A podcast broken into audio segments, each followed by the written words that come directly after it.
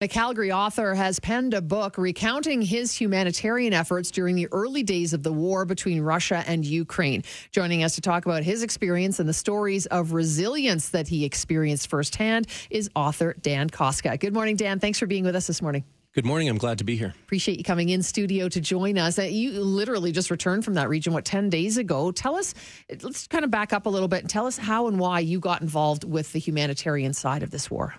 Absolutely. You know, it was totally unexpected. I was um, in Slovakia visiting my wife's family, and I also have relatives there because my father's from Slovakia.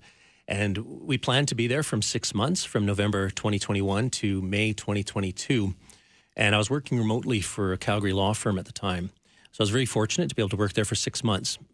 Had no idea that, um, uh, like many people around the world, were, were surprised when in February 2022 um, the Russian invasion of Ukraine occurred.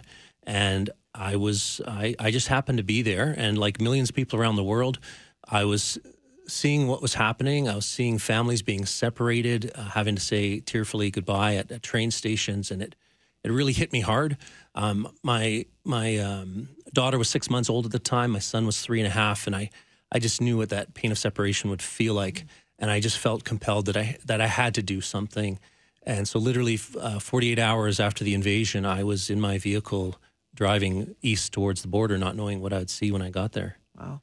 Wow. So, so that's on the ground. That is a, a great uh, account there, uh, Dan. But as far as putting pen to paper, at what point did you say, not only have I experienced and I've, I've been here to, to see and do what I can, but I have to tell the story? When did you decide you'd, you'd write this down? It was in the back of my mind after the the first visit, uh, excuse me, the first trip to the border.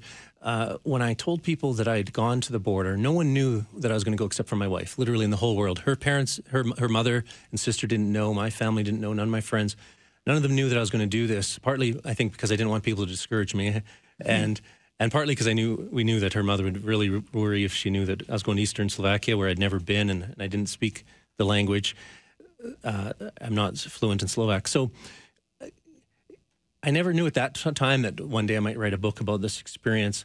But I knew I was doing something significant. I'd always been someone who kept a journal uh, of when significant things happened in my life. So I had brought a book with me to to record some thoughts. Uh, after the first trip, though, when when family and friends learned what I'd done, they wanted to pitch in. They wanted to to, to donate, and they said they were inspired by what I was doing, and I felt like I was acting as their proxy by going. And so that's when I started to think that I should record more of my experience. So I started bringing, a, I got an app for my phone that let me record my thoughts as I was driving because there was a lot of alone time in the car as I was going out to the border. So I, I start recording my thoughts with the thought that maybe someday I'll, I'll write about this. And when I got back from Slovakia uh, in May of 2022, as I had originally planned, uh, that's when I started to piece it together. I started to listen to the recordings, and I thought, you know what? This is interesting enough that I think a, a, lot of people would be inspired by it, and and it's a story that hasn't been told.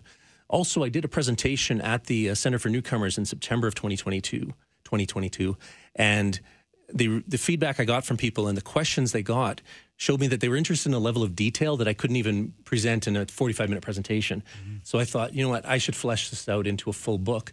So I spent the last 14 months doing it. I finished the book August 1st. Uh, now I've been visiting bookstore. I just got back from a most recent visit uh, for 10 days ago from Slovakia.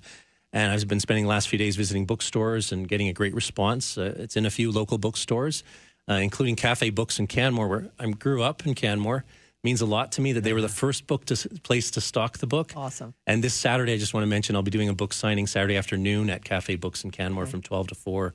Very cool. So uh, that'll be wonderful to, to meet people face to face. It's just a, a, great reminder, and we should point out that the book is called, I have it right here, sorry, Escape to Slovakia, Five Journeys from the Ukrainian Border. And we should point out, I mean, it's a great story about, you know, how a person, just sort of an average person who happened to be there, you know, can make a world of difference. Uh, is that sort of your message moving forward? Do you want people to just remember this conflict and, and continue trying to help and keep the awareness going? Absolutely. I want to keep the awareness going and also uh, present a hopeful story because it is it is sad and it's a story that's now been going on for a year and a half and it's terribly tragic the lives lost and and it's tempting after a while to kind of block it out and and and not want to think about it too much because it is terribly sad what's going continuing to happen.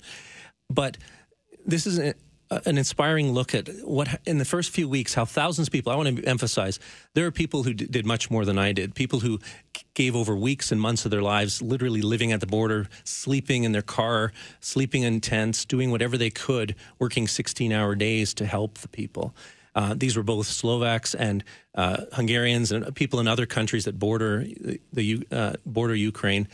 Uh, so I, I, played a small role to play. I ended up bringing 23 refugees back, plus a, a very cute dog, and and that meant a tremendous amount. But I just want to emphasize, like there were people who did much more than I did. Um, yes, it's a message about how ordinary people can make a big difference. How it's tempting sometimes to believe that oh the big the, the government's taking care of things or nonprofit organizations are doing everything but when there's a major crisis, like look for example in Calgary in 2013 when, when we had the flooding mm-hmm. in the region, everyone pitched in. Government workers worked incredible hours. Nonprofit uh, uh, volunteers and workers worked incredible hours, but also just ordinary individuals who saw a need and stepped up and did something. And so I was one of just many thousands in Europe who happened to be there at the time and saw an opportunity to make a difference. And so this gives you a tremendous amount of detail in the book because I use the voice recordings and the, the, the notes I made at the time, and includes more than sixty photos that I took during my trips.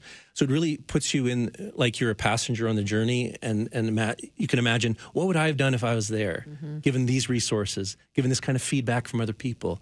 Would I have been inspired to keep going? And I felt like a proxy for the yep. people back home. They said if I was there, I'd be doing the same, and I believe them. Yeah. And instead of them being there, they could just give me the money and every penny they gave me, I was spending on fuel Fantastic. and yeah, yeah. food and water and, you know. Brilliant. One yeah. heck of a journey. And mm-hmm. we get mm-hmm. to read your experience. And I think it's uh, not only timely, but historic. And you were there, local connection. Dan, thanks for your time this morning. We appreciate it. Pleasure to be here. Thank you so much. Author Dan Kostka, of course, Calgary based author, author, escaped to Slovakia, five journeys from the Ukrainian border. He mentioned it, cafebooks.ca, where you find out more. His signing this Saturday from noon to 4. Dan Kostka will be there. You can find out more again at cafebooks.ca.